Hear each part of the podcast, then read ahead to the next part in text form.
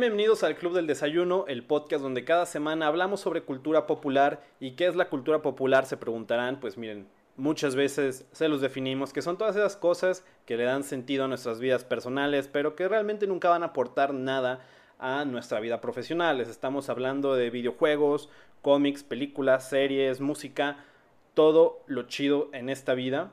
Y en esta ocasión tenemos un tema que es parte de la cultura popular, pero habrá una reflexión de cómo tal vez sí puede aportar a nuestras vidas profesionales, ¿no?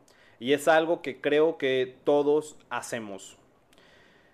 Mi nombre es Hugo Rocha, como siempre eh, aquí andamos y me acompaña pues mi querido co-host. Aquí es donde te presentas. Ajá. Sí, hola, soy Peter. Y eh, pues miren, ya estábamos teniendo esta dinámica donde estábamos trayendo invitados al Club del Desayuno. Ya nos acompañó la chata y Lalo algún día, también ya nos acompañó Ángela. Y en esta ocasión el Club del Desayuno trae a su primer invitado internacional, directo desde California. Está con nosotros Max. ¿Cómo estás? Hola, bien, ¿y tú? Bien, bien. Eh, pues miren, para quien no nos vea en video, pues nos está acompañando Max, es un buen amigo desde la secundaria. Y pues lo he traído a él a este episodio porque eh, creo que él tiene cierto conocimiento de lo que vamos a hablar hoy. Vamos a empezar con una breve introducción. Eh, antes de pasar como hablar pues de qué hemos estado haciendo pues con nuestras vidas, qué hemos estado haciendo y también para que pues les demos algunas recomendaciones y también puedan conocer un poquito a Max. Se preguntarán de qué trata el episodio de hoy. Pues miren, seguramente ya lo saben porque pues están leyendo el título del episodio. Pero bueno, como seres humanos siempre hemos tenido la necesidad de reunirnos, conectarnos y convivir. Y hemos encontrado la forma de juntarnos alrededor de una mesa para expresarnos, sacar lo mejor y lo peor de nosotros. Todo esto por medio de tableros y dados. Hoy les contaré un poco sobre cómo llegan a existir los juegos de mesa, las historias particulares detrás de uno de los juegos más famosos, y al finalizar exploraremos cómo estos juegos a su vez son un reflejo de nuestra sociedad, cómo han sido un formato de expresión que han promovido ideas positivas, como la colaboración y el pensamiento estratégico, pero a su vez ideas negativas como el racismo y el antisemitismo. Siento que toda esta temporada hemos estado hablando sobre racismo. Sé que es un tema muy sensible hoy en día. Esto no es por... no está planeado. esto ya estaba escrito desde antes de que sucedieran todas estas cosas trágicas. Pero nos vamos a pasar bien. No porque vayamos a hablar de racismo, sino porque vamos a hablar de juegos de mesa. Y bueno, les dejo con eso para que sepan como qué les espera en este episodio.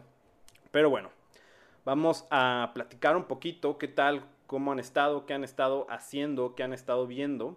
Eh, no sé si, bueno, estamos empezando esta nueva dinámica, Max, para cada invitado.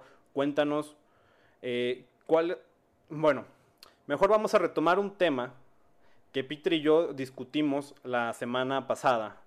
Empezamos un debate, Max, sobre cuál es el mejor compañero para un desayuno. Una buena taza de café o jugo de naranja. No sé cuál sea tu elección. Y, güey, va a ser ninguna de las dos. Eso es para... No, tomo café y sinceramente el, jugo de naranja depende de la, marca y todo, porque hay unos que salen muy malos y otros muy buenos.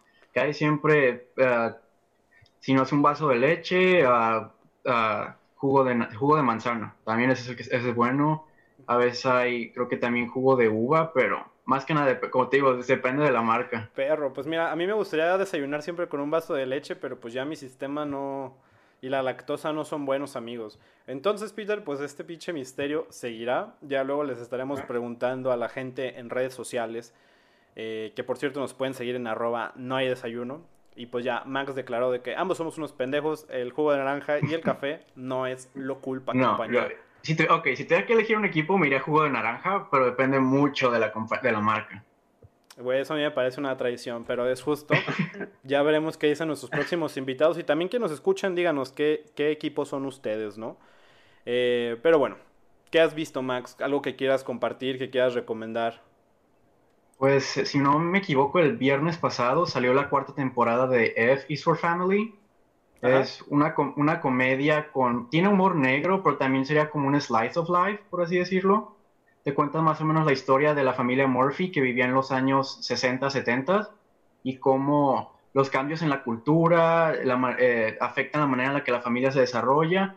Y el, es, es, un cagadero, porque la serie sí tiene mucha violencia, referencia a drogas, sexo, pero la serie también hace un criticismo a la sociedad de esa época y, y la verdad es divertido ver a la familia eh, Murphy sufrir. ¿En qué época está ambientada? A 60, 70. Es una serie de Netflix, tengo entendido, ¿no? Sí, es una serie animada. La he visto como recomendada por ahí, pero la neta no la he podido checar.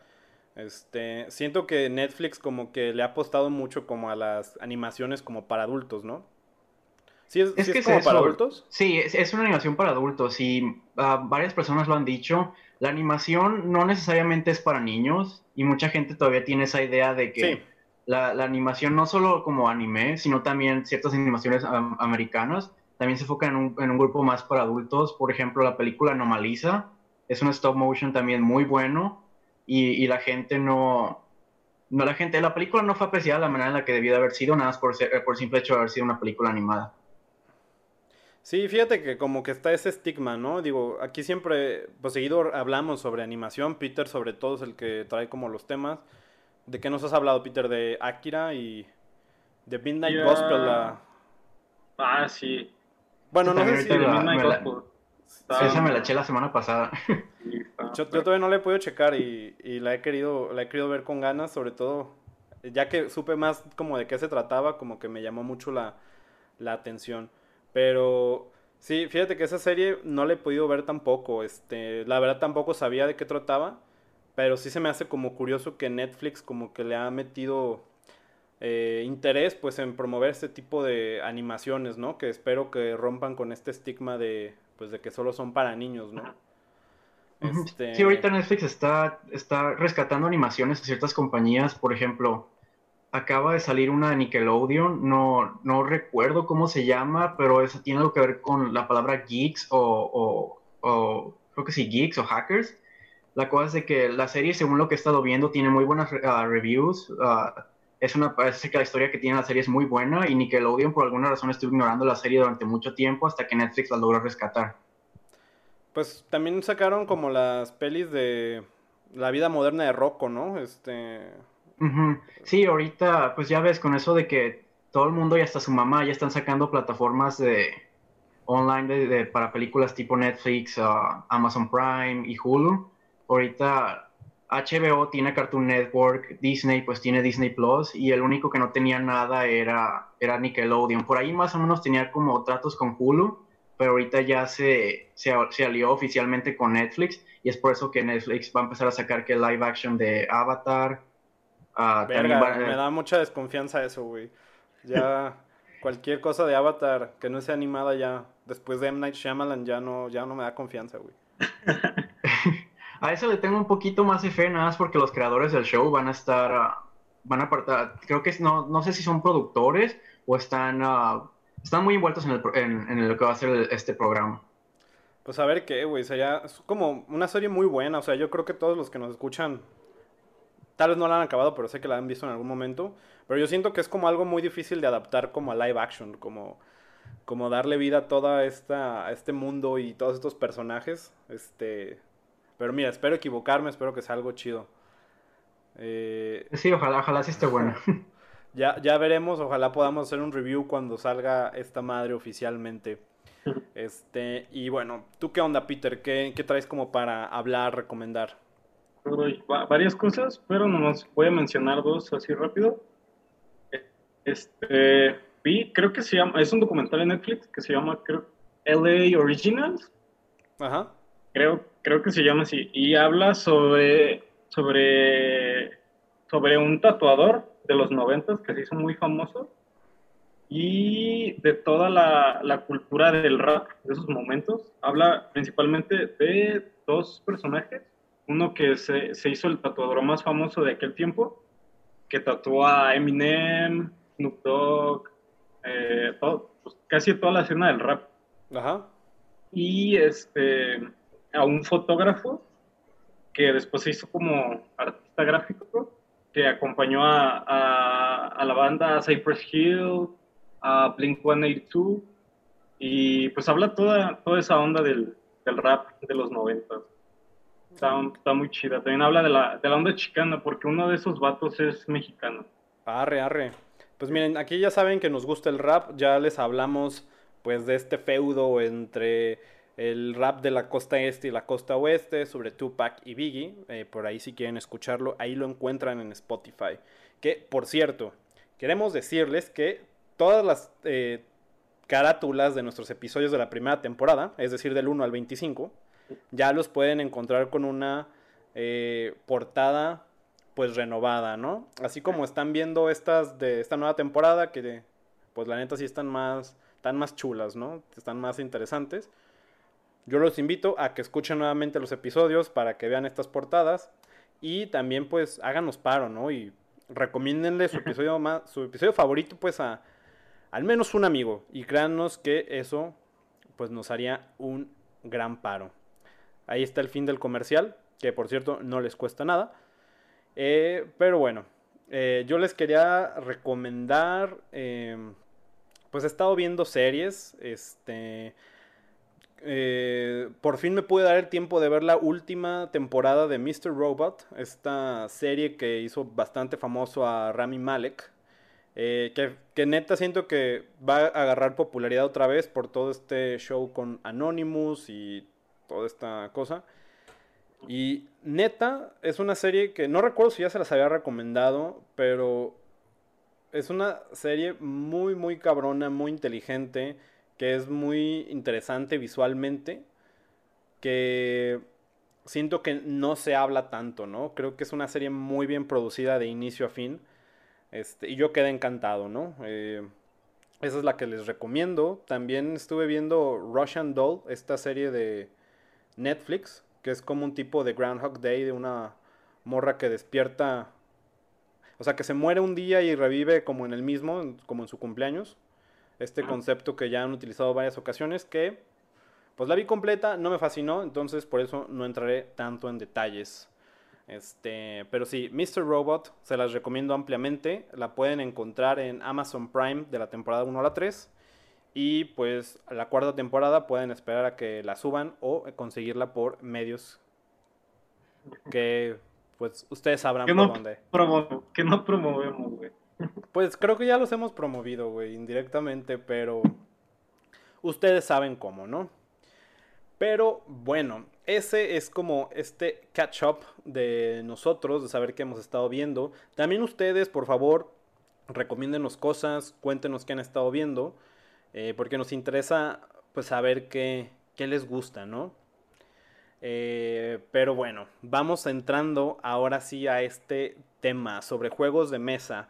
Y antes de empezar con todo este eh, trip que ya les dije que vamos a hablar, me gustaría escucharlos a ustedes, este, Peter y Max, de cuáles son sus juegos de mesa favoritos. ¿Quieres empezar tú, Max?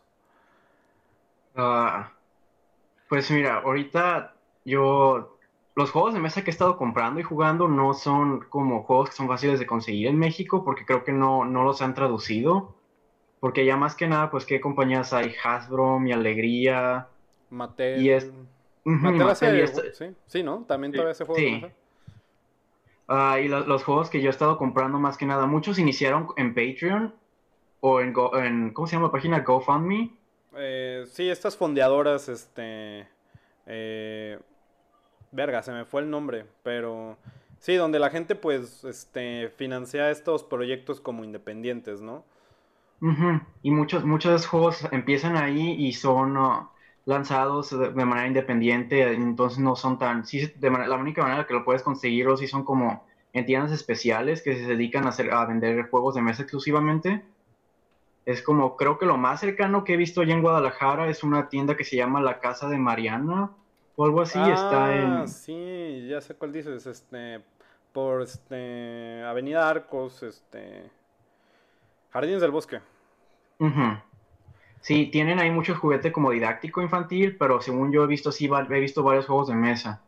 Ahorita, el que he estado jugando mucho es uno que se llama Horrified, que tiene que... Se juega mínimo tres personas y las personas son un equipo y compiten contra monstruos. Los monstruos, es un juego de Universal, de hecho aquí lo tengo. Ahí para los que están viéndolo en YouTube, esta es la, la portada del juego. Ah, verga, son, cool. Son monstruos clásicos de Universal y cada monstruo tiene ah, una tarjeta en la cual tiene una misión o manera específica de derrotarlo. Y los monstruos se incluyen a la momia, Drácula, el hombre invisible, el hombre lobo, Frankenstein y la, novia de Frankenstein y también la criatura de la Laguna Negra. Todos pues estos como monstruos de Universal clásicos como de los años 30, ¿no? sí, los clásicos de las películas en blanco y negro. Va, va, va. Este, ¿algún otro juego que quieras del que quieras hablar?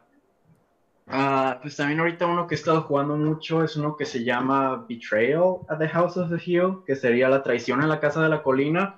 Y este juego está muy interesante porque este así empieza el juego. Empieza en este cuadrito. Ajá. Ah, las personas van avanzando dependiendo a sus, a sus ah, estadísticas que tengan, que vienen aquí marcadas. De hecho, vienen con una cosita que les subes y les bajas para acomodar como su vida y sus habilidades y los personajes se mueven y cada que se mueven a un espacio vacío, tienen que, ah, la casa va cambiando de forma, porque los cuartos se van agregando dependiendo de lo que descubras. Y le, das, le, das, como forma, le das forma diferente a la casa, entonces cada, juego cada juego es, tiene como un escenario diferente. Está chido, ¿no? Porque le da como este valor como de rejugabilidad, ¿no? Sí, que es lo que ese es el problema con muchos juegos de mesa, que después de un rato pierden el, el valor de rejugabilidad. Ahorita el, juego ese de Betrayal eh, es de un grupo de como de personas que se meten a la casa por no te, no te dicen por qué razón y tienes que explorar la casa. Empiezan todos trabajando como equipo hasta que ocurre una fase que le dicen como el embrujo o la maldición y cuando eso pasa se leen ciertas instrucciones y una persona se vuelve el traidor. El traidor tiene un libro especial en el cual te dicen las instrucciones que tienen que seguir para poder ganar y las otras personas tienen que tienen su propio libro con instrucciones para poder ganar también. Y cuando alguien se vuelve el traidor, generalmente tiene algo que ver con fantasmas, demonios, dragones, payasos, espíritus.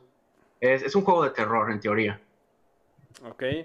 Mira, pues juegos que seguramente como Peter y yo no conocíamos por, por lo mismo que dices, ¿no? Son como juegos... En Estados Unidos siento que es mucho más grande esta comunidad de gente que juega juegos de mesa.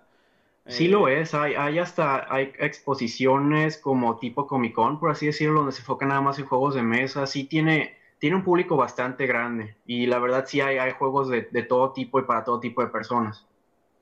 Sí, mira, estaremos hablando también de algunos juegos, o sea, hay juegos que sí llegan a México y son como populares en todo el mundo, de que ya estaremos hablando de ellos.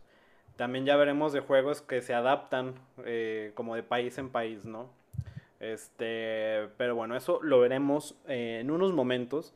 Mientras tanto, Peter, ¿tú qué onda? ¿Cuál es tu juego de mesa favorito? Mm, vaya, la lotería, güey. Y, güey. No, no es cierto. clásico mexicano, ¿no? Eso me quiero comprar. A mí me falta una lotería y están bien caras aquí, como 10 dólares. ¿Neta? A la verga. Por eso, por eso no me compré una lotería, porque prefiero comprármela en México. Es que lo mágico de la lotería, güey, es este las imágenes están bien perras, ¿no? Como la imagen de cada personaje o, elemento. Pero a mí lo que más me mama, güey, es que es un juego de mesa que por lo general se juega como con frijoles, ¿no, güey? Eh, que no tiene como sus fichas y tú y te inventas con qué, güey. Es como algo muy mexa. Pero a ver, Peter, ya en serio, ¿cuál es tu juego ah, favorito? Ah, es un juego que se llama Life. Ah, ok tiene una onda así como, digamos que es como un Monopoly, pero, men, pero más como didáctico, didáctico, hoy no más, didáctico. Y me acuerdo que mi mamá una vez nos lo, lo trajo de Estados Unidos. Ah, es que justamente eso te iba a preguntar, güey, porque el juego, el juego de Life, o el juego de la vida, es como uno de esos juegos muy icónicos y muy populares en Estados Unidos, pero que al menos yo nunca lo he visto aquí en México. No, no, yo sí. De hecho, creo que sacaron como una versión para, México. Ah, ok. Esa versión en español. Eso iba a decir, yo, también lo he visto en México y también allá se llama Live. Ese yo, la verdad, solo lo he jugado una vez y porque un amigo compró una versión en Disneyland de la Casa Embrujada y el juego brilla en la oscuridad y todo el show. Es, es como de ah, coleccionista. Que también muchos juegos se prestan como este tipo de cosas como de colección, ¿no? Eh, sí, de hecho, acá atrás, no, no, no creo que se alcance a ver, pero tengo un Monopoly de Bojack Horseman. No, no lo he abierto nada más porque me, gustaría tenerlo cerrado, güey. Eh, es algo que se me hace muy cool de Monopoly. Este, ya ahorita hablaremos un poco más en específico de Monopoly, pero se me hace como increíble todos estos licenciamientos que obtienen de hacer como versiones de, pues, de cada personaje, ¿no?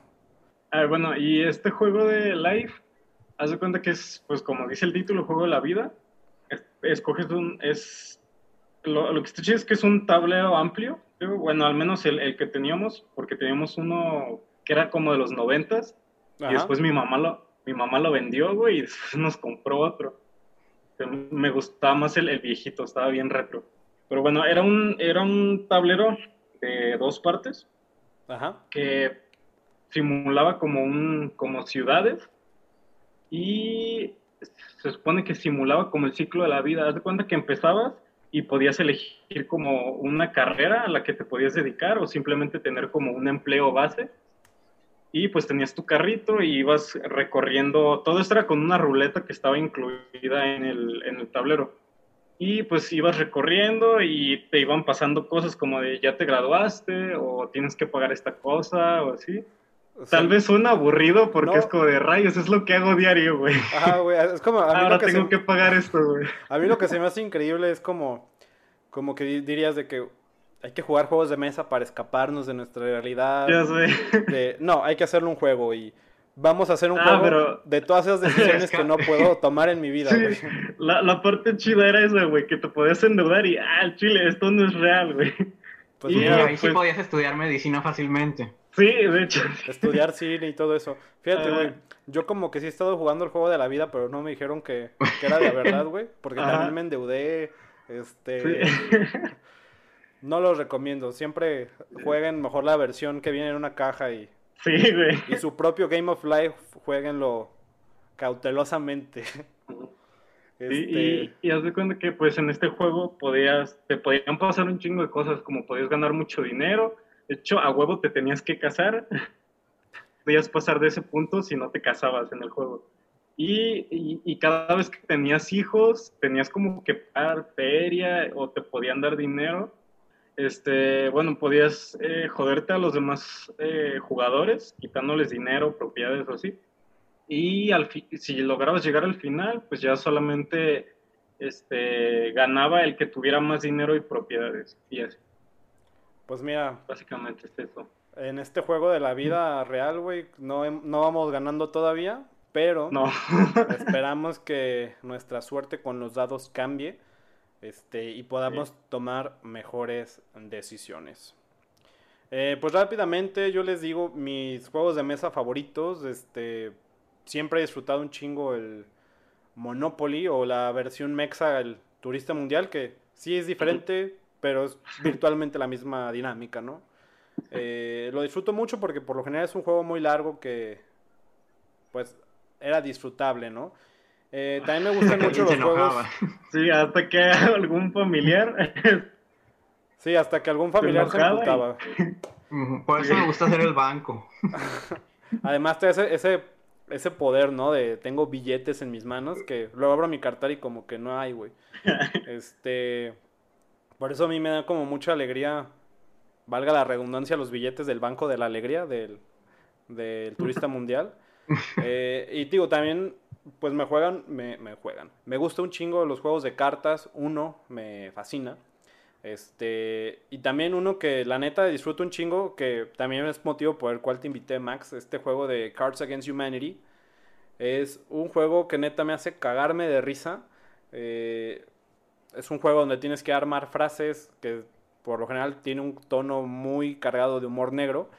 Eh, increíble. Cards Against Humanity. Hay como una versión en internet en español, pero la neta, la chida es la, que está en inglés. Creo que todavía no, no, lo han adaptado al español correctamente. Como que son trabajos de fans, pero es un juego bien divertido. La neta, cada vez que viene Max es cuando aprovecho para jugarlo. Y pues neta, me cago de risa. Eh, se los recomiendo. Creo que la versión como infantil que se puede comprar en México se llama Manzanas con Manzanas, más no estoy seguro. Hay una versión, ah, güey, pero una versión infantil de Cards Against Humanity no, no, no está chido. O sea, la neta, eso es como para... Cualquier frase que tú armes en Cards Against Humanity es una frase que haría que te cancelen en Twitter, ¿no? Este... Sí, eso sí. Pero si todo cae entre compas y todo es por el humor, cool. Yo neta lo disfruto un chingo. Es como, me compré, una vez me compré una expansión de Navidad y estábamos jugando unos amigos y yo en, en un café. Y salió una carta que una carta negra que es la que tú tienes que llenar el espacio en blanco que decía ah, pasajeros favor de abrocharse su cinturón estamos a punto de y luego la carta blanca que salió uh, transformar volvernos convertirnos en, en, el Islam. Ah, no mames güey. Y, y, nos empezamos a reír pero estábamos en un café y obviamente eso iba a ver muy muy mal Juegas eso en un aeropuerto. ¿no, güey? de güey, si juegas eso en un aeropuerto, te sacan a la verga, güey. Eh, pero sí, es un juego muy divertido. Básicamente tienes unas cartas negras y unas cartas blancas y tienes que juntar, pues ciertas, completar ciertas frases con ciertas palabras que generan estas frases incómodas. A veces sale mucha pendejada, pero pues eso ya depende de tu suerte y de, de qué tan culero eres. Y pues de tu creatividad, ¿no? Eh, que bueno, Finalmente, me mama el ajedrez, que si fuera muy mamador te diría de que es un deporte, güey, no es un juego de mesa. Este, pero sí, es un juego de mesa, el cual disfruto mucho. Pero bueno, una vez que tenemos este contexto sobre nosotros de qué nos gusta en un juego de mesa y cuáles son los juegos que nos gustan, pues vamos entrando directo al tema, vamos a conocer un poco de dónde vienen los juegos y curiosamente vamos a hablar de la historia de pues, juegos que ya mencionamos en este instante. Entonces, pues prepárense amigos míos que vamos a viajar al pasado. ¿Cómo comienzan a existir los juegos de mesa? Eh, ¿Desde cuándo? Y pues con qué propósito. ¿Se les ocurre a alguno de ustedes como desde hace cuánto que existen los juegos de mesa? Mierda. es pregunta de examen, güey. Me arriesgo a decir la edad media, güey. Edad media, ¿tú qué dices, Max? ¿Más actuales pues o más, más o menos, no, más o menos voy a decir por la misma fecha, porque sé, sé que las cartas son viejas. Entonces vamos así como los 1600. Pues están muy equivocados, amigos. Este, pues vean, en este programa por lo general siempre les hablamos del contexto de las cosas y por lo general nos vamos como unas cuantas décadas atrás, ¿no? Según yo, Peter, lo más lejos que nos, hemos ido en este podcast es como a los años... Eh, Lovecraft, ¿en qué año fue? 30. Ah, creo que sí, estaba entre el de Lovecraft y el de Lenny Riefenstahl, ¿no? Como que 30 y 40 es lo más lejos que nos habíamos ido. Pues ahora sí nos vamos a ir como way, way, way back. Nos vamos a ir como unos 7020 años al pasado. Eh, ya que eh, los vestigios de juegos de mesa más antiguos datan aproximadamente eh, del año 5000 antes de Jesús. Este, o 5000 años antes de nuestra era, si es que, pues, pues para nuestra audiencia atea, ¿no? Eh, pero bueno, ¿qué fue eso que se encontró? Un simple dado. Eh, que es una de las piezas más esenciales de pues, la mayoría de los juegos de mesa. Eh, se encontró una serie de 49 dados hechos de piedra que estaban pintados y tenían como sus diferentes simbología en cada lado. Y esto se encontró en una tumba de Basur Hoyuk, que probablemente estoy pronunciando mal, pero es en Turquía. O lo que un demonio atrás. si empiezan a notar cosas extrañas en su casa, es por esto una disculpa de antemano. Y bueno, se encontraron esta serie de dados que se encontraron, pero no hay todavía un contexto como para qué eran específicamente, ¿no? Pero bueno, piezas similares se encontraron cerca, cerca también de lo que hoy es Siria o Irak, que esperamos no mencionar más estos países en futuros episodios, porque pues ni siquiera sabemos de qué mierda está pasando allá. Pero bueno, como les yo digo, sí sé, tuve clase de eso. No, pues para ti sí es importante eso, güey. O sea, allá de donde eres, como que sí. No, y la, la cosa es que no me gusta la política, pero en todos lados. Ajá. Y ya este podcast ya está, está por ser cancelado, güey. no, no se crean. Pero bueno, se desconoce. Y que fuéramos Bárbara Regil. Fíjate que uno de mis miedos sí es como que. Que nos cancelen, güey. Ajá, güey. Que un día digamos algo y valga madre, ¿no? Estamos a dos tweets de ser perfectos, güey. Ajá. Pero bueno, estos datos, dados que se encontraron, como les digo, se desconocía para qué se usaban exactamente. Que se cree que podían ser parte de un motivo ceremonial o parte de algún acto religioso. O tal vez para lo que ya creemos que es, para un juego, ¿no? Eh, pero bueno, nada más encontraron unos dados, pero ya el primer juego de mesa que sí se encontró, eh, un juego ya en forma, eh, esto sucede 3100 años antes de nuestra era, en el antiguo Egipto, donde se tienen vestigios del juego de mesa más antiguo que se conoce a la fecha, el Senet. No sé si lo han escuchado, yo no, no sabía de esta madre. Pues el Senet era un juego de mesa que todavía hoy lo puedes conseguir, todavía se puede jugar, pero es como muy raro, ¿no? O sea, yo creo que nada más sigue existiendo por este pedo de que es como el juego de mesa más antiguo que existe. Y era un juego muy popular entre los faraones. Eh, era un juego que pues nada más se utilizaba pues en la realeza. Y bueno, el Senet consiste en un tablero con unas 30 casillas, 10 piezas, donde eran 5 de un color y 5 de otro, y 4 varas que funcionaban como dados. Tenían lados de lados como pintados de diferentes colores. Ahorita que eso me imagino algo bien feo. es que dijiste realeza y dijiste cuatro varas. Cuando perdías le podías pegar a tu esclavo, güey. Pues es muy probable, güey. Probablemente eran los esclavos eran las fichas. Nuevamente, güey, estamos buscando nada más motivos para ser cancelados. Pero que. Este. Ok. Se jugaba entre dos personas y este, el objetivo era llevar tus cinco piezas, porque cada jugador tenía de un color. Y tenías que pues llevarlas hasta el otro lado del tablero, ¿no? Como la mayoría de muchos juegos de mesa.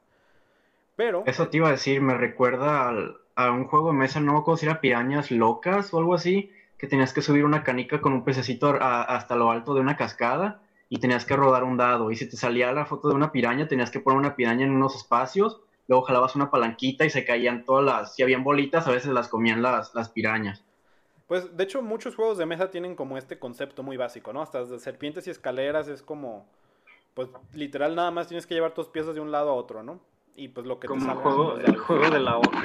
Ajá, exactamente. O sea, hay un chingo de juegos que utilizan este concepto. Este. Pero algo que se me hace muy interesante es que este juego ya tenía como. o ya implementaba ciertas reglas también de juegos de mesa muy. pues muy actuales, ¿no? Que era esto de que te podías comer las piezas del otro y esto lo regresaba como al inicio y había como unas casillas especiales, ¿no? De que pierdes un turno o tiene que pasar algo muy raro para que salgas de allí, ¿no? Este, digo, esto no es completamente exacto. Se tiene como esta evidencia de que se usaba entre faraones porque fue, fue encontrado como en las tumbas de Tutankamón y otros faraones pues del antiguo Egipto. Y también porque aparecía, ah, se había representado el juego del Zenet en, en jeroglíficos. Entonces por eso se da como esta idea de cómo se jugaba y pues historiadores como que reescribieron las reglas a lo que entendieron. Capaz se jugaba de otra forma y a lo mejor sí tenías que golpear a tus lacayos, ¿no? claro. Este... Pero bueno, eso es lo que, como se cree que se jugaba el Zenet. Y bueno, como les digo, en ese entonces eran como un lujo los juegos de mesa, eran nada más como para la realeza, pues que eran pues las personas que tenían el tiempo para cotorrear y divertirse, ¿no? La otra gente tenía que trabajar. Este, pero como muchas otras cosas, eh, esto pasó después a manos de los mortales, primero en contextos religiosos, ahora sí utilizados para ceremonias y rituales, y ya después pues fueron parte pues de, del entretenimiento del güey promedio, ¿no? Fueron Pero la, con la Ouija fue diferente, güey. Primero entretenimiento y luego se volvió algo religioso. Exacto, güey, es una muy buena observación. Que mira, curiosamente aquí tengo la playera de la Ouija, no fue como intencional, fue, era el destino. Este. Ok. Eh, pero sí, esto fue como evolucionando. Este. Y ha habido muchos juegos de mesa que han adoptado distintas culturas que se han estado perdiendo. Hay como que vestigios nada más, algunos como que no se saben las, las reglas exactas.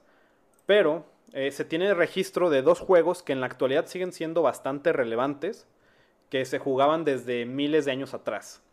El primero es el real juego del Ur, que surgió como por eso del 2650 antes de nuestra era, eh, que se encontró en lo que actualmente es Irak. Y el, bueno, no sé si ustedes conocían ese juego, yo, no, yo nunca lo había escuchado. Pues al parecer sí es como muy popular todavía en algunos en algunos países. Creo que más que nada quizá de Europa o el eh, o en Asia, no sé. Quizá por esa región. Y también el Backgammon, que ese pues probablemente sí lo conocen, que es como este juego que muy de viejitos, ¿no? Este, yo no conozco ni idea de cómo ni idea de cómo jugarlo, pero sí lo he visto muchas veces. Sí, fíjate que yo tampoco sé bien cómo se juega. Este, mi abuelo lo jugaba mucho, de hecho creo que por ahí tengo el tablero, viene como en un maletín, pero es como un juego que sabemos que todavía se juega, ¿no? Y se pues existe desde hace un chingo de años, o sea, unos 4020 años para ser exactos. Y esto se encontró pues tanto en Irán, Egipto y Roma, ¿no? O sea, es un juego que al parecer se juega en muchos lados y pues a la fecha todavía es relevante, ¿no? Y bueno, este también años después los juegos fueron entrando pues en distintos contextos sociales, ¿no? En distintas culturas, eran como más accesibles. Eh, y también hay un momento en la historia, sobre todo como en esta parte que ustedes mencionaban, como de la Edad Media, que los juegos de mesa empiezan a tener como un contexto de... Eh, estratégico. Estratégico militar, ¿no? Eh, por ejemplo, el ajedrez, de alguna forma se puede creer que tiene como esta, este lado estratégico militar, también el Risk, que digo ya es mucho más actual, pero ya entraban como en un contexto pues de guerra y de militar. O sea, como que la guerra también es como un contexto en el cual se desarrollan muchos juegos de mesa populares todavía. Ahorita el que he estado jugando casi no me gusta porque se me hace muy largo y tedioso uno que se llama Catán. Mm. También tienes que construir como tu, una, como ciudades y conectarlas con caminos y es, es un juego muy largo y por eso a mí casi no me gusta. Te, requiere mucho que tengas mucha suerte de los dados y también que hagas intercambios con otros jugadores por recursos o materiales. Fíjate que es, un juego muy popular. Eh, incluso aquí en México he visto que lo juegan mucho, ¿no? Este. Y sí, tiene como esta gran historia detrás que me gustaría explorarlo. Que fíjense, también con esto damos por terminado el, pues la parte del contexto, ¿no? Histórico. Ahorita ya vamos a entrar como a, a, la historia de ciertos juegos de mesa más específicos. Pero no sé ustedes cómo, cómo empezaron a jugar juegos de mesa. No sé si fue como algún trip como, como de familiar o no sé, cuéntenme. Si quieres tú primero, Peter. Ah, pues yo ah, usualmente, eh, pues ya lo había dicho, mi mamá va mucho a Estados Unidos porque tiene familia allá. Siempre que regresaba, pues regresaba con, como cosillas gringas, Y muchos eran juegos de mesa eh, viejitos que tenían allá. Entonces los traía y pues cuando estábamos aquí los jugábamos y así empezábamos a jugar. Y ya con el tiempo fuimos comprando juegos, pero pues los de aquí. Va, ¿y tú Max? ¿También algo similar como familiar? Sí, sí, es familiar. También me acuerdo, uno de los recuerdos más viejos que tengo es jugando con mi familia turista. Y también uh, como las, las, los cumpleaños de mi hermana y mi hermano y el mío están, están muy cerca uno del otro, también habían veces que se juntaban todo y también Navidad, nos regalaban muchos juegos de mesa. Así que sí, hay bastantes Pictionary, uh, varios Monopoly también, uno Pulgas Locas, un montón de juegos de Mattel y Hasbro. Es como muy cool que yo creo que la mayoría de pues nosotros y también quizá de quienes nos escuchan, todo empezó como por este contexto familiar, ¿no? Como que era una actividad este, que unía a la familia, en la que pues desde muchas generaciones está presente, ¿no? Y creo que conforme vas creciendo es algo que empiezas como a, a integrar como en tu contexto de amistades, ¿no? Y pues se ha popularizado tanto que a pesar de que hoy vivimos en esta época como más digital, donde existen los videojuegos y muchas otras formas de entretenimiento, todavía hay como un lugar para los juegos de mesa, ¿no? Que es como... Eh, se me hace interesante. como mencionas, Max, está toda esta parte de... como de convenciones, gente... Hay muchos foros en internet que hablan de juegos de mesa, que desarrollan sus propios juegos de mesa. Y también, por ejemplo, hay como estos locales, que incluso aquí en México ya hay, que es como un restaurante, pero hay como un chingo de juegos de mesa y tú puedes agarrar uno, ¿no? Eh, me han invitado mucho a uno que se llama La Madriguera, que lo recomiendo. Mi, hermano ha ido, dice que le, gusta ir, también mi hermana, dicen que está, está divertido y que hay muchos juegos de mesa. Esta mención no es patrocinada, pero si La Madriguera está escuchando esto, patrocínenos, nos pueden invitar a algo y, y estaría muy cool, se los agradeceríamos. Pero sí, sí quiero ir. Eh, Fíjate que una vez sí me invitaron a uno eh, y no pude ir. Eh, bueno, no es de que no pude ir, andaba como. No andaba bien anímicamente, pero me arrepiento de no haber ido. este, pero bueno, se me hace muy interesante cómo entran los juegos de mesa a nuestras vidas. Y ahora quiero hablarles de las historias de cómo surgen ciertos juegos de mesa que me parecieron que son como muy icónicos y la historia detrás de ellos me parece también muy interesante.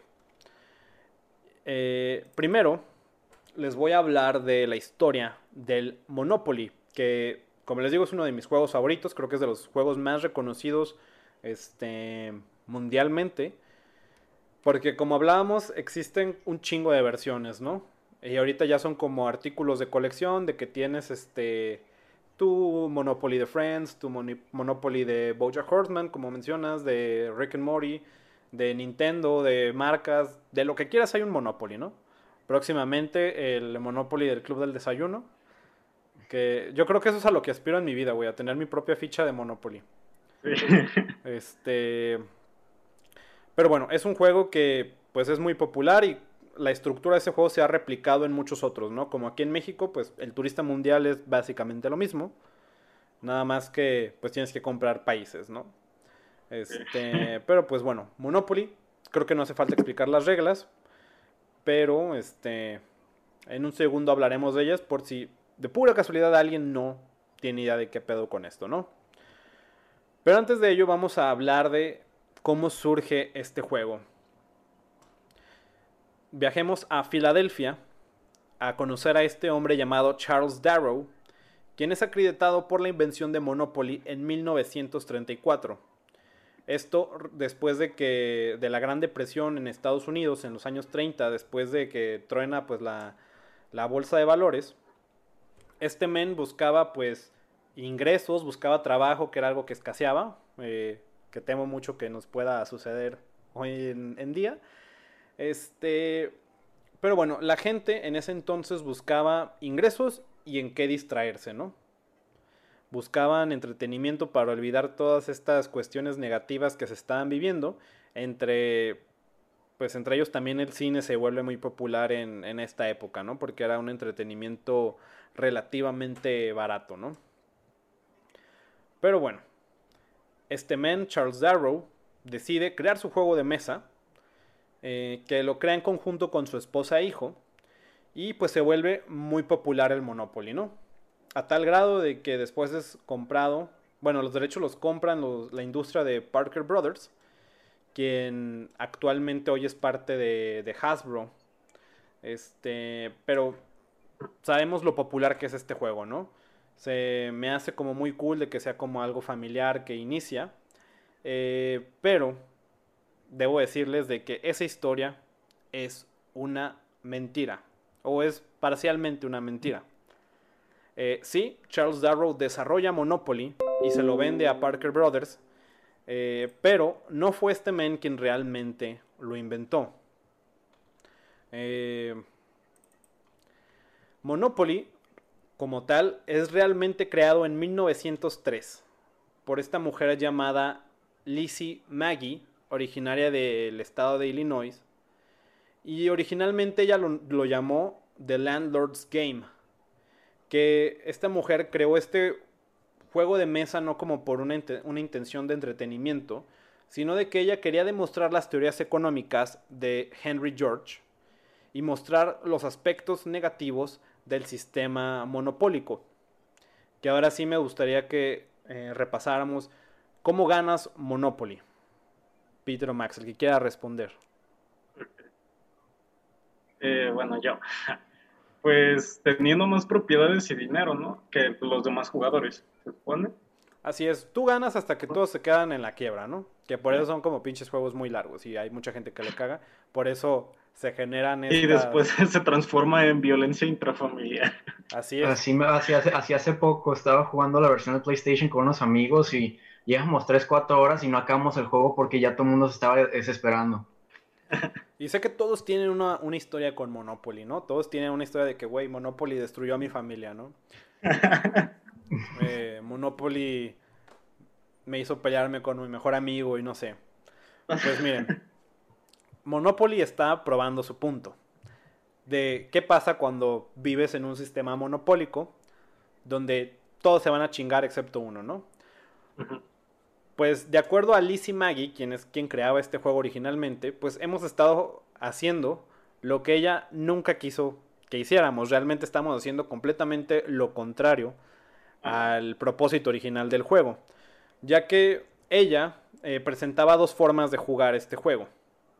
Una, donde todos los jugadores podían ganar, generando riquezas para todos sin el uso de monopolios.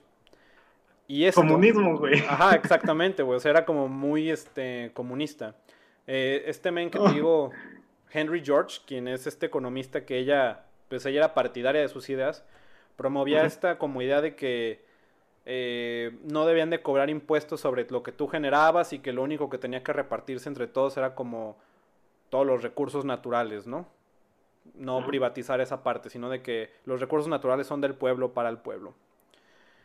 ¿Y cómo aprendías esta lección de, de que para que todos ganaran tenían que como trabajar en conjunto? Pues esto lo, lo aprendías jugando de la forma incorrecta, ¿no? De que si tú hacías monopolios, solo una persona ganaba y los demás se la pelaban, ¿no?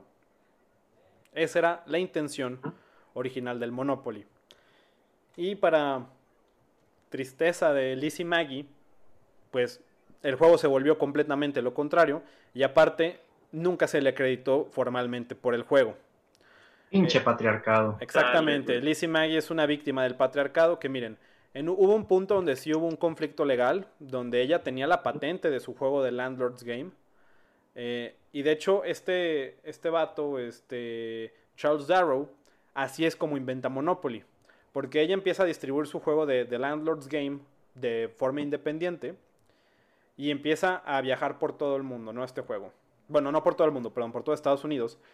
Entonces, este vato se encuentra con el juego y dice, ah, ok, lo voy a cambiar. Este, nada más de tiburón, güey. Ajá, güey, le cambió un par de cosas y ya él lo empieza a vender como Monopoly, ¿no? Eh, a fin de cuentas, le terminan pagando su patente a Lizzie Maggie. Pero nuevamente, esta es una historia que termina de forma triste porque sí, le pagan su patente por 500 dólares. Mientras que Charles Darrow se convierte como en el primer game designer millonario, ¿no? O sea, él sí generó millones de dólares y esta mujer se quedó únicamente con sus buenas intenciones destrozadas y pues 500 dólares, ¿no? Y además de que todavía se le sigue como atribuyendo la creación del juego a este otro vato, ¿no?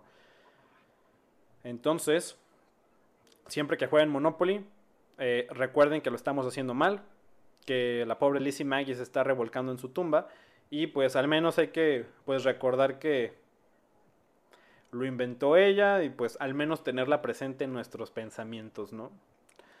Eh, pero sí, digo, se me hace como muy, muy este, interesante cómo este juego de mesa tiene una intención muy positiva al inicio, se convierte luego en esta otra parte que es como un reflejo pues de la cultura americana de ese entonces y de hoy en día, de este show como del monopolio, ¿no? Y es donde estos juegos de mesa pues pueden obtener un valor cultural. Eh, y sí, por mucho tiempo seguiremos peleándonos eh, por este juego, ¿no? Eh, ahorita estaba pensando que debían de sacar la versión de la Unión Soviética. Del Monopoly. Güey, deberían sacar. Bueno, ¿cuál es. Tú, Max, que tienes como más Monopolies, ¿cuál es como el que más te gusta de, de las versiones que tienes? Pues ahorita, el uno que tengo que me gusta mucho, y de hecho lo llegué a Guadalajara una vez, el, el Monopoly Gamer, el de Mario. Mm, sí, sí, sí. Porque sí, sí es un cambio muy, muy interesante la idea del Monopoly. Ni siquiera le deberían haber puesto Monopoly, en mi opinión. Pero sí, uh, el juego más que nada tiene que ver como con puntos y no de bancarrota. No pasa nada si te quedas sin dinero, puedes seguir jugando y es lo que es entretenido el juego, en mi opinión. Aquí yo estoy esperando que salga un Monopoly de la cuarta transformación, güey. De que, güey, yo quiero la refinería, yo quiero el tren Maya y... El tren Maya. Y Tlaxcala se queda así que, no mames, nadie lo quiere. La línea 3, güey. Ajá, güey. Próximamente hay que desarrollar. Escaleras eléctricas en Tlaxcala, güey. Ah, cierto, güey. Ese es como el mayor atractivo. Eh, pero sí. Cuando jueguen Monopoly, tengan esto en cuenta, tengan en mm, presente la historia de esta mujer y de cómo fue robada, porque pues es una pinche mamada, ¿no? Pero bueno, eso es Monopoly, ¿no? También ahora les voy a hablar de otro de mis juegos favoritos, que nuevamente es otro que destruye amistades. Creo que destruye más amistades que familias, pero es el 1. Este juego que también todos jugamos mal a la fecha, todos nos valen verga las reglas, cada quien... Las reglas. Como que alguien desarrolló unas reglas no escritas y se han pasado pues generación. De generación en generación.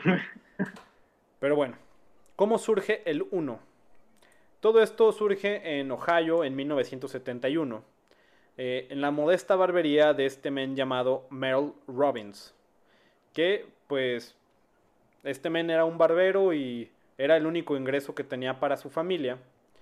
Y pues como muchos de nosotros, este, eh, la familia Robbins pues se juntaba a jugar juegos de mesa en las noches para pues tener este como momento de bonding. Eh, y también pues era como un escape pues de esta situación económica en la que vivían, ¿no? Y también como a muchos de nosotros nos pasa, el jugar juegos de mesa ocasionó pues ciertas discusiones en la familia. Ellos jugaban este juego llamado Crazy Eights, este, o Ocho Loco, que también pues se le conoce así. Eh, y bueno, como muchos juegos, estos tienen como historias muy raras, digo, perdón, eh, reglas muy raras que de repente como que uno no entiende. Y esto hizo de que Merle y su hijo se empezaran a pelear, de que no se ponían de acuerdo de cuáles eran las reglas correctas del juego. Entonces el Merle dijo de, ¿sabes qué? A la verga ya no vamos a jugar esto, voy a inventar yo mi propio juego con cartas. Quiero el divorcio, güey. No, pues no se lo puede pedir a su hijo, güey. Ah. este... Lo deja huérfano. Te voy a desheredar lo mandó a un orfanato. Pues mira, en vez de eso se le ocurrió hacer su propio juego de cartas, que las reglas fueran un poco más sencillas de entender, y, desarrolla pues el 1, ¿no? Y pues la familia mm, Robbins es feliz jugando uno durante un tiempo, y se le ocurre a este men de que pues tal vez debería intentarlo vender en mi barbería, ¿no? Entonces su barbería se vuelve como el único centro de distribución de, de este juego de cartas, y mucha gente se ve interesada en él, ¿no? Eh, empieza a venir mucha gente nada más a la barbería a comprar el pinche juego. Entonces es como un ganar-ganar, ¿no? Porque les compraban el juego y seguramente pues también se cortaban el cabello pues de pasada. Y bueno, ya que les empieza a ir como bien, la familia Robbins ahorra 8 mil dólares, eh, que era como lo más que podían juntar en ese entonces, y lo apuestan en este juego. Hacen su primer set de 5000 barajas que empiezan a vender en la en la barbería y esto los ayudaría en un punto a vender esta barbería y vivir únicamente del juego de de uno. Este y se me hace como una historia también cool porque sí, el uno es un juego que nos genera muchos conflictos y este juego se inventó para arreglar un conflicto, pero a la vez creando conflictos. Crear más. En un chingo de familias y amistades. Y para 1981 este juego era tan popular eh, que Robbins vende los derechos a International Games por 50 mil dólares más regalías, ya que le pagaban una fracción por cada baraja vendida, ¿no? Eh, entonces sí es como una historia muy feliz para, para ellos. Pero, nuevamente, este juego también parece ser como que una copia de otro juego.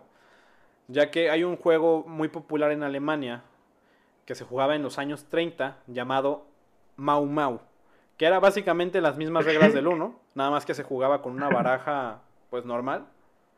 Y también tenía esta regla de que cuando te quedaba solo una carta tenías que gritar Mau Mau.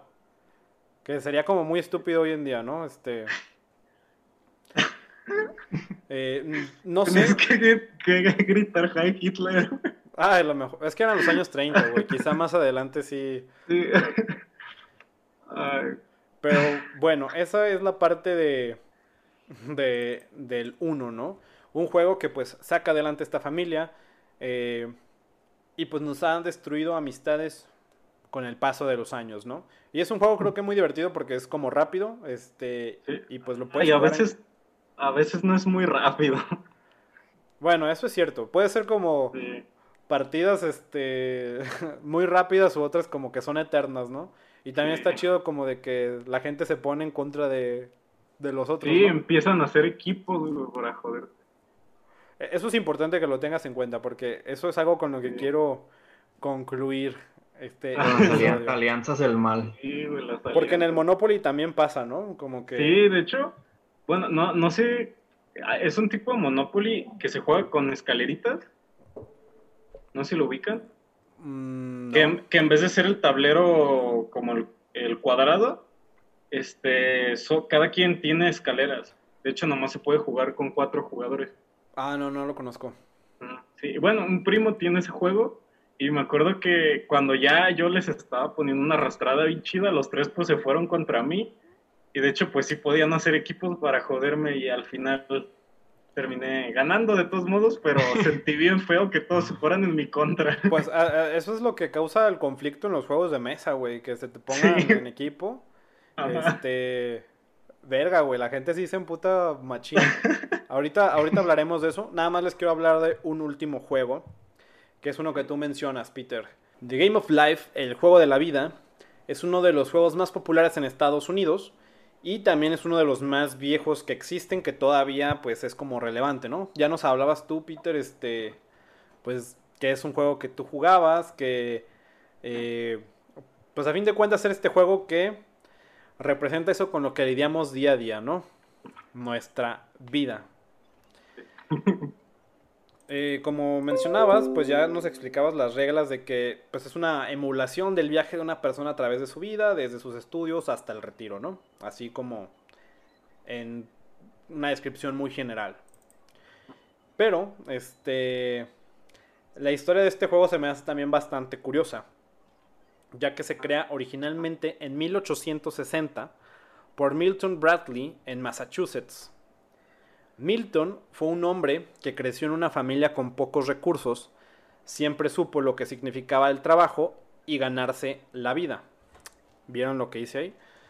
Juego de palabras. Eh, cuando era adulto, aprendió litografía. Y ese era el plan que tenía para su vida. Tener un exitoso negocio de litografías. Eh, y pues desde 1860 pone su negocio, le empieza a ir bien. Y todo este sueño, todo esto por lo que se esforzó, fue destruido por la decisión de un hombre. ¿Se les ocurre de quién? Pues todo esto, todo el sueño de Milton Bradley fue destruido por Abraham Lincoln. Iba a decir Abraham Lincoln.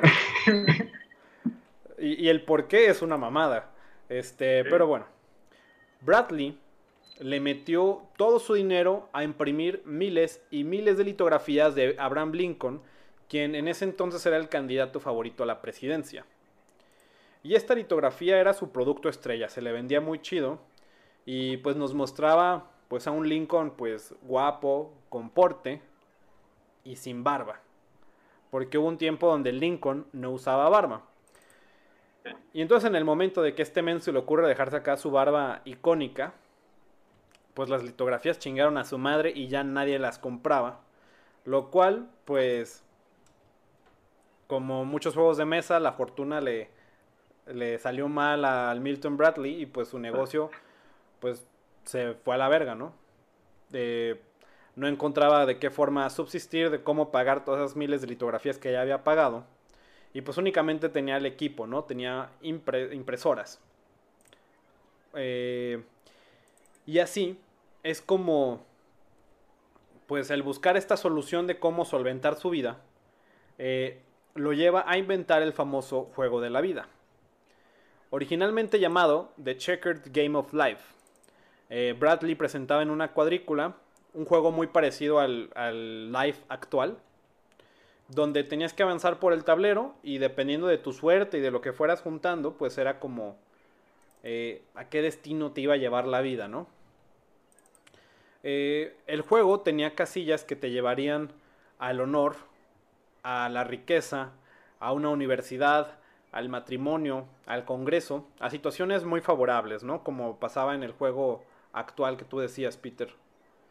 Pero también eh, este juego original tenía como también un mood muy oscuro, ¿no? Que creo que también representaba pues de los miedos que tenía Bradley en ese entonces, ya que había casillas que te llevaban a cometer crímenes, a apostar, y estas acciones te llevarían o a la ruina, a la pobreza, o a la cárcel, o la más culera de todas que te llevaban al suicidio. Este, por un momento pensé que iba a decir que te ibas a volver esclavo o algo así. Nada más por el contexto, nada más por el contexto histórico. Verga, pues mira. Ese juego suena más divertido, güey. Es que va a sonar muy culero, pero en ese entonces la gente negra no jugaba juegos de mesa, güey. Este, no eran para ellos. Nuevamente, ah. no busco cometer controversia, pero pues así era, ¿no? Eh, y esto se va a poner peor, créanme que se va a poner peor ahorita. Pero bueno, el juego fue un éxito rotundo porque pues creo que es un juego con el que mucha gente se puede relacionar porque pues es algo que todos hacemos, vivir. Este, y todos afrontamos como tomar estas decisiones y si te va mal en la vida, quizá te va bien en el Game of Life, ¿no? Ya si te va mal en la vida y te va mal en este juego, pues ya es una señal. Ya por eso le ponía esa casilla el Milton Bradley, que no, no estamos promoviendo ese tipo de acciones. Pero bueno, eh, este juego se reinventa 100 años después, eh, haciéndolo como más colorido, más amigable, quitándole estas casillas medio controversiales, ya como el diseño que tú decías, Peter.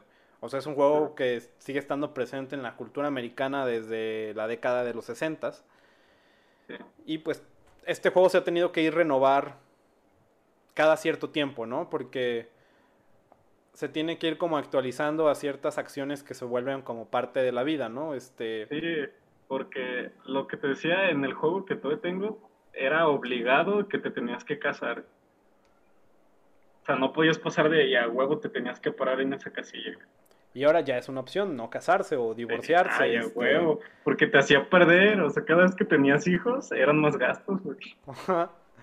Es un método anticonceptivo para que la no tener hijos que se den cuenta que salen caros. Eso es como el es como el Monopoly original, güey. Tenían como esta esta esta lección por debajo, güey, que tenías que entender. Eh, pero bueno, ese es el juego de la vida de cómo Abraham Lincoln destruye la vida de este men, pero pues lo hace convertirse en un exitoso empresario con sus juegos de mesa. Eh, y miren, son de estos juegos de los que les quería hablar, como estos juegos como icónicos. Y quiero decir que los juegos de mesa son un producto pues de su tiempo. Son un rastro cultural. Eh, y es por eso que estos juegos se tienen que estar como actualizando, ¿no? Porque las costumbres cambian, la forma de vivir cambia. Y eh, por eso se tienen que estar actualizando cada cierto tiempo. Y ahorita vamos a ver unos eh, ejemplos de juegos de mesa muy polémicos que sí, eh, pues puede haber mucho morbo detrás de ellos, pueden ser muy incorrectos, pero que creo que demuestran también parte de mm, pues de qué época se vivía, ¿no? Eh, que sí va a ser algo pues triste, pero es como importante entender en qué punto estábamos, en qué punto estamos ahorita, o peor aún ver si no hemos cambiado de, de forma de pensar, ¿no? Pero antes de eso, ¿cuál ha sido como la peor experiencia que han tenido con un juego de mesa? De que se hayan emputado o algo. De hecho, yo tengo una que fue con Monopoly. Y creo que ahorita mi hermano está cerca, si me escucha no hay pedo. Digo, no es como que igual te va a escuchar en Spotify, supongo, ¿no? es cierto. De todos modos me va a escuchar. Pero bueno, eh, estábamos jugando Monopoly y este mi hermana nos estaba ganando. Entonces éramos mi hermana, mi mamá y yo. Entonces mi hermana nos estaba ganando, pero así feo. Entonces pues yo decidí hacer equipo con mi mamá ah, para... Para joder. sí, para joder. Entonces, haz de cuenta que quería comprarme una de mis propiedades y si las tenía, neta, en ese punto del tablero nos iba a hacer caca la primera vuelta que pasáramos por ahí. Si tenía ya las tres propiedades. Entonces, yo no le quería vender y le dije, ah, me faltará feria, pero no te lo voy a vender. Entonces me empezó a decir, no, véndemelo. Le dije, no. Y, y empezó que como vendedor profesional. le dije, sea lo que sea que me digas, te voy a decir que no. Y entonces, cada vez que quería decir algo, yo la interrumpía y le decía, Nel, no te voy a vender, hasta que se enojó. Pero se enojó demasiado que no recuerdo qué me dijo y nos aventó y las cosas y ya no, ya no jugamos, ahí se acabó el juego. Tu hermana fue otra víctima del patriarcado como Lizzie Sí. este. Ah, ¿Tú, Max, qué, qué situación así te ha sucedido? Pues mira, nada tan violento como para aventar cartas, pero sí, es lo que te digo, estaba estábamos unos amigos y yo jugando Monopoly en el PlayStation, porque hasta versiones digitales hay. Ajá. Y, uh, y uh, un amigo está, se enojó muchísimo y como el ambiente del cuarto se empezó a sentir muy, muy incómodo y ya llevamos como cuatro o cinco horas jugando y la cosa es de que tenía mala suerte porque estaba perdiendo dinero, pero no perdía. Y, la cosa es de que te digo, se puso la situación bien incómoda en el cuarto y mejor dejamos de jugar y se sintió incómodo todavía un ratillo después porque sí, se, se, enojó, bastante. O sea, es como que tú entras a un cuarto y dices, verga, güey, aquí jugaron Monopoly, te da así como una vibra negativa. lo, ve sacando la pistola de su espalda, ¿no? Fíjate que a mí sí me, sí me tocó como algo violento, digo, no personalmente a mí, pero me tocó verlo, que era cuando jugaba como ajedrez me tocó ver estos mens que andaban jugando y pues uno estaba perdiendo y estaba perdiendo y se estaban burlando de él. Entonces este men de repente se enojó, güey, se levantó y agarra la cabeza del otro vato y pum, güey, la estrella en el tablero.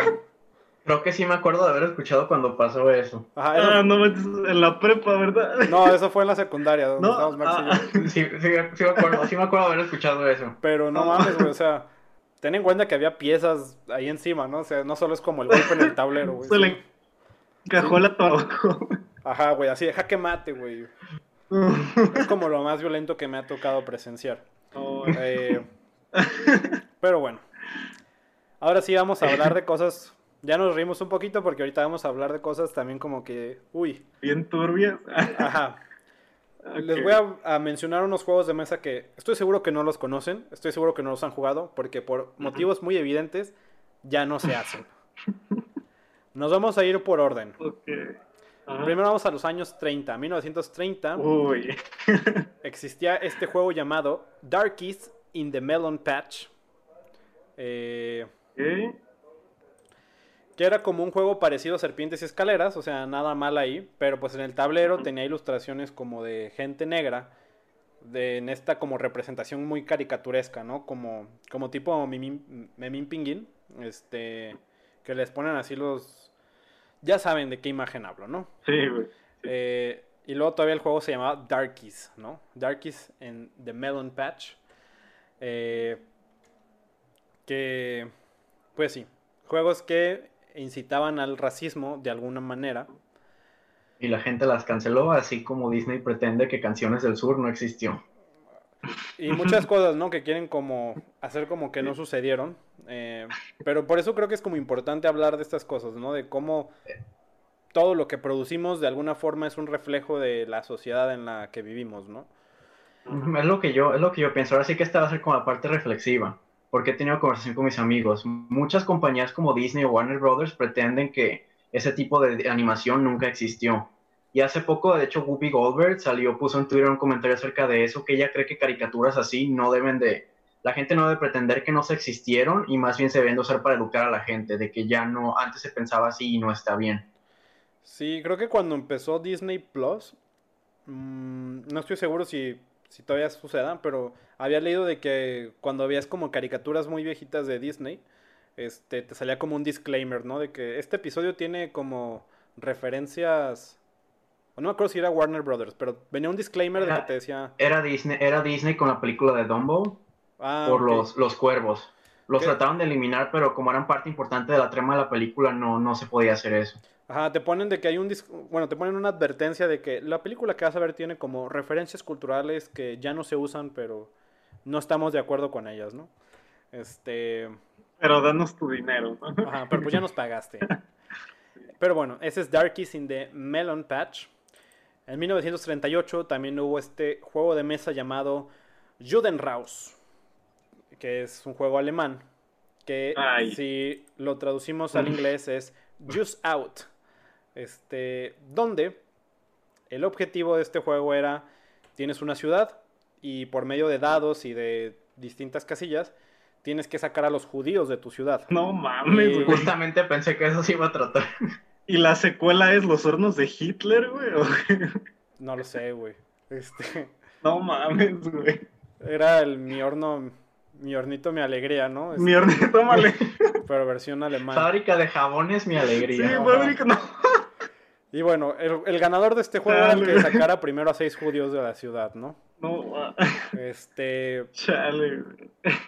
Sí, güey, o sea, es como increíble que esto haya existido. Obviamente algo que nada más existía en Alemania, pero es algo que existió, ¿no? Y nos vamos a poner todavía peor, güey, por... No, man. Porque el siguiente juego, el siguiente juego creo que es el más ofensivo por el nombre, porque incluso si lo buscas en internet, la mayoría de las veces sale como, como censurado. Y... Miren, yo ya investigué, ya está en mi historial de búsquedas, entonces, perdón por todo. Pero en 1950 en Inglaterra existía este juego llamado Four Little Nigger Boys. Que el objetivo de este divertidísimo juego era, te venían como cuatro pequeñas figuras como si fueran targets de disparo, que eran cuatro niños negros. Nuevamente representados como de esta forma eh, caricaturesca. Y el objetivo es que en el juego te venía como un rifle que disparaba corchos. Y era el que, pues, más. El que mejor puntería tuviera, ¿no? Oh, Entonces, así es como entrenan a los policías aquí. güey, de hecho, sale algo parecido en un episodio de Atlanta, güey. Sí, no sé si te acuerdas. Eh, pues es que, mira, también, por ejemplo, en la película de Black Clansman, también ya ves que sale esta parte donde pues estos mens van como a practicar tiros. Eh, y también los este targets tienen forma de pues gente negra, ¿no? Entonces sí está como que eso se tradujo a un juego de mesa, güey. Y es de los años 50 que pues es más nuevo, ¿no? Este y en Inglaterra. Entonces, verga, güey, está está como y como dices Max, que a pesar de que es como un chiste, es como, güey, es algo que todavía sucede, ¿no? Este, y está muy presente actualmente y pues está como muy cabrón. Pero bueno. Eh, también nos toca que nos tiremos a nosotros un poco. Porque en los años 70 este, existía este juego que se llamaba Beat the Border. Donde tenías que traficar drogas de México a Estados Unidos, ¿no? Que nuevamente, no es algo que no sea verdad. Ah. Pero. Y no es algo que siga pasando. pero sí, pero fue un juego de mesa, ¿no? Eh, les recuerdo que todas estas imágenes, si tienen curiosidad de ver estos juegos, las van a poder encontrar en nuestras redes sociales en arroba no hay desayuno. Eh, y había otro juego que este me sorprende que es como del 2003, llamado Getopoli. Que... ¿Getopoli? Getopoli. Que era un Monopoly, pues del Gero, ¿no? donde este, en vez, El juego de Getopolis se trataba de comprar propiedades robadas, venderle jabón a adolescentes que creen que están comprando crack, o donde puedes perder tu dinero por pagar la fianza de la cárcel. Eh, y pues ese era Getopoli, ¿no? Eh, son, y hay una infinidad de juegos pues que tienen como o connotaciones sexuales o connotaciones racistas que pues, se han descontinuado, que actualmente pues tienen como, se buscan mucho en eBay y cosas así por como la cuestión histórica o cultural, ¿no? Eh, me parece que el juego de Darkies in the Melon Patch no era ni siquiera como un juego oficial, güey, sino que era un juego que la gente hacía. Este, lo mandaba a hacer, güey. O sea, no era como lo que, una empresa lo, lo fabricara. Entonces es como algo que sale de la misma gente que también está como muy heavy. Mira, te eh, aseguro que la gente del Ku Klux Klan ahí compra, sigue usando ese tipo de juegos. Sí, es muy, muy probable. Ahorita Una tarde familiar típica, ¿no? es que, güey, eso es lo más como que da miedo, ¿sabes? O sea, un juego de mesa para qué es? Pues para entretenerte y demás. Este, y es como esta cosa muy familiar. Entonces imagínate a estas personas que pasan su tiempo en familia de que sí hay que dispararle a estos niños y hay que... no, hay que vivir en el guero y... Eh, es como lo que da miedo, güey, de, de qué forma tan inocente se veía estas, estos temas tan delicados. Que también, a mí lo que se me hace importante de los juegos de mesa es que algunos promueven este tipo de eh, ideologías distintas, como lo fue el Monopoly, ¿no? Originalmente, al menos. Que te intenta plasmar como esta idea de. de. pues este. de la economía, de a dónde nos va a llevar la, el capitalismo y todo este show. De hecho, también hubo un juego en los años 70 que también podría considerarse como racista, pero yo siento que realmente el juego es así por lo que intenta promover. Es un juego que se llama Black and Whites que nuevamente es un juego tipo Monopoly, pero que hace algo que se me hace muy interesante porque lo han recreado en otros juegos, incluso en videojuegos. Este. Donde tiene reglas de que si te toca ser un personaje blanco, tú empiezas con un millón de dólares este, y puedes comprar cualquier propiedad. Y si te toca un personaje negro, nada más empiezas con 10 mil dólares y no puedes comprar todas las propiedades, ¿no? O sea, es un juego que intenta generar como esta conciencia, pues, de cómo se eran las cosas en los años 70 y que tristemente todavía es así. De que, pues, ahora sí el juego de la vida real no es, no son las mismas reglas para todos, ¿no? Eh, y por ejemplo, este concepto también se repite en el videojuego de South Park. Eh, no me acuerdo el nombre. Ah, no me acuerdo, creo que era el, Fractured, no no sé si era el Fracture Butthole o, el de Stick of Truth. Y la dificultad del juego dependía de tu color de piel. Ajá, güey. Si, eres, si lo querías jugar en fácil eras blanco y si jugabas en difícil eras negro.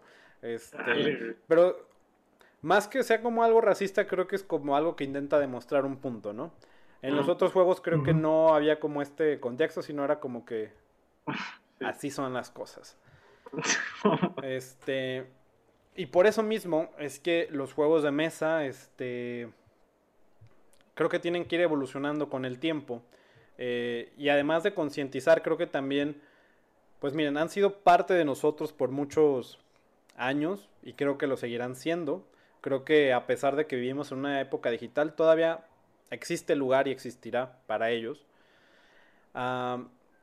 y generan como esta este valor educativo, porque hay muchos juegos que se utilizan para educar niños. El Monopoly en Estados Unidos se, se, utiliza para enseñarle a los niños sobre, este, sobre economía, sobre principios sobre ahorrar y sobre estrategias, estrategias financieras.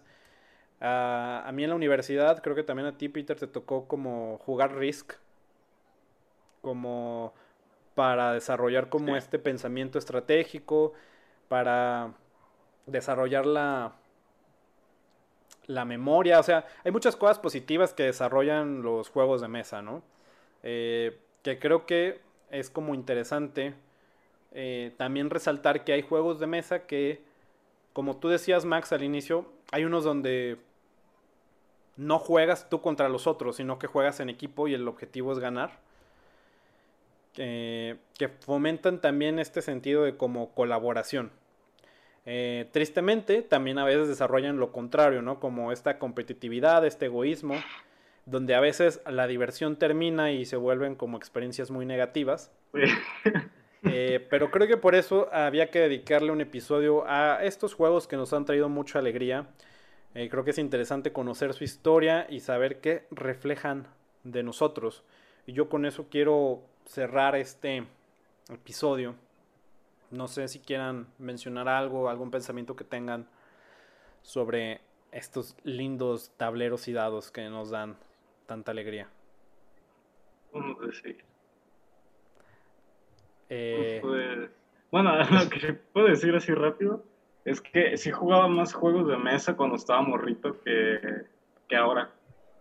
No sé, como que antes los veía como más divertidos y llamativos y ahora ya como que algunos conceptos como que ya digo, ah, tal vez no era tan genial. Por ejemplo, tengo un club que cuando estaba, lo, lo empecé a jugar cuando estaba morrito y se me hacía un perro, pues porque era como de, ah, vamos a adivinar quién es el asesino y qué arma y así, ¿no? Y ya que crecí dije, ah, creo que está muy simple el juego. Este, pues, hay juegos que pues sí cambian tu perspectiva, ¿no? Y creo que con muchas cosas cambian nuestra perspectiva, películas. Eh, sí. Pero pues miren, yo los invito a que una vez que toda esta situación global termine, vayan con sus amigos, jueguen juegos de mesa o si pueden hacerlo ahorita con sus familias o con amigos, háganlos, ¿no? Porque creo que es un momento que nos une eh, y pues siempre piensen más en colaborar que pues que en, tirarse mierda, ¿no? Que a veces el tirarse mierda es parte de lo divertido, hay que, hay que admitirlo. Pero pues lo importante es que no se nos pase de las manos, que no nos estrellen en tableros de ajedrez eh, y veámoslo como algo positivo eh, y una extensión pues de nuestra cultura. Entonces con eso este, cerramos eh, este episodio. Gracias Max por acompañarnos. Este, no, de qué, gracias por invitarme. Que nos gusta traer gente porque creo que se, vea, se arma más como el cotorreo, este, también podemos escuchar como perspectivas muy distintas. No sé si quieras recomendar algún juego de mesa más, aprovechando que tú tienes como una buena colección y juegos que seguramente no encontramos aquí, pero pues está Amazon. Pues sí, eso es lo que estaba pensando, probablemente sí estén en Amazon. Ahorita, pues el último juego que tenía era un juego mencionando cómo los juegos de mesa están evolucionando y adaptándose, incluso ya están tratando de ser más inclusivos por gente que no puede, que no tiene las mismas posibilidades que nosotros, incluso que, no que tienen como discapacidades. Ahorita eh, compré hace un juego, un juego que se llama Nictofobia, que pues se traduce como miedo a la oscuridad, y el juego se trata de, de hasta cuatro jugadores que están en un bosque, que están buscando un amigo perdido. Y eh, en el bosque hay un vampiro que trata de cazarlos. Pero lo interesante del juego es que los jugadores tienen que jugar con estos lentes que no, no, permiten que los jugadores vean el tablero. Entonces tienen que guiarse uh, usando el sentido del tacto. Y lo que es más interesante de este juego es que la persona que creó el juego creó el juego para un amigo ciego, porque esa persona quería que, quería que su amigo ciego experimentara lo que es un juego de mesa, ya que, pues seamos honestos, la mayoría de estos juegos de mesa obviamente requieren que puedas ver lo que estás haciendo. El tablero, las fichas, dinero, se necesita, pues sí, se necesita ver y estar consciente de lo que está pasando. Y es lo que cuando escuché la historia del juego, el juego se me hizo muy interesante por eso. Y siento que es lo que actualmente está pasando con muchos, en, todos los medios están tratando de ser más inclusivos y permitir, y permitir que las personas con discapacidades o gente que no se identifica, como estamos mencionando, mencionando hasta el juego de Life, que tenías que cazar a fuerzas, como ya como agregan más opciones para que la gente pueda tomar, sí, pues sí, reflejar su personalidad o ser más libres de tomar decisiones. Pues eso es, lo chido, digo, también creo que está muy cool que eh, hay, hay como comunidades muy grandes en Reddit, en distintos foros, este, pues que hablan mucho de juegos de mesa, que los coleccionan, o gente que los desarrolla, ¿no? Y que pues traen como estas perspectivas nuevas como este juego de Nictofobia, que también está cool porque te hace como ponerte en el lugar de alguien que, como comprender otra realidad, ¿no? Y también por eso quería explorar la historia de algunos juegos de mesa, porque siento que eh, pues siempre nacen como de algún de alguna necesidad muy noble, ¿no? Ya algunos juegos pues sí se vuelven como cosas medio culeras, como ya, ya vimos. Este, pero creo que es algo muy interesante que no se debe de perder, entonces pues le dimos este espacio en el podcast. Y pues con eso nos despedimos. Eh, nuevamente gracias por escucharnos. Este, si les gusta, por favor, compartan este eh, podcast. Si les gustó este episodio, pues jueguen algún juego mientras lo escuchan. Este, y déjenos en redes cuáles son sus memorias más chidas con juegos de mesa, qué juegos recomiendan. Eh, y pues sí, síganos en Instagram, Facebook y Twitter como arroba no hay desayuno. Mi nombre es Hugo Rocha, a mí me encuentras como hrocha.v3 en Instagram y en Twitter. Eh, ¿Tú, Peter? Sí, yo soy Peter, y me pueden encontrar como Peter de Alien en mis redes y así. Y pues no sé, Max, si quieras tú promocionar algo. Pues no tengo, no, no uso mucho Instagram y casi siempre son puras fotos de mi colección de Funkos. Pero a mí me encuentran como Max o Jaime en Instagram. Pues por si quieren ver Funkos, que ya deberíamos hablar también como, bueno, ya, ya hablamos de juguetes, ya, este, ya cumplimos también con eso, pero es como cool, ¿no? Eh, esta parte del coleccionismo es algo muy chido, este, porque refleja como estas cosas que, que nos gustan, ¿no? Entonces por eso yo les decía que en este episodio sí vamos a hablar como de algo que de alguna forma sí ha aportado a nuestra vida profesional, que pues es estas como habilidades, ¿no? Que decíamos de los juegos de mesa, pero bueno, nos escuchamos el próximo miércoles. Este, espero que estén muy bien y pues nos escuchamos.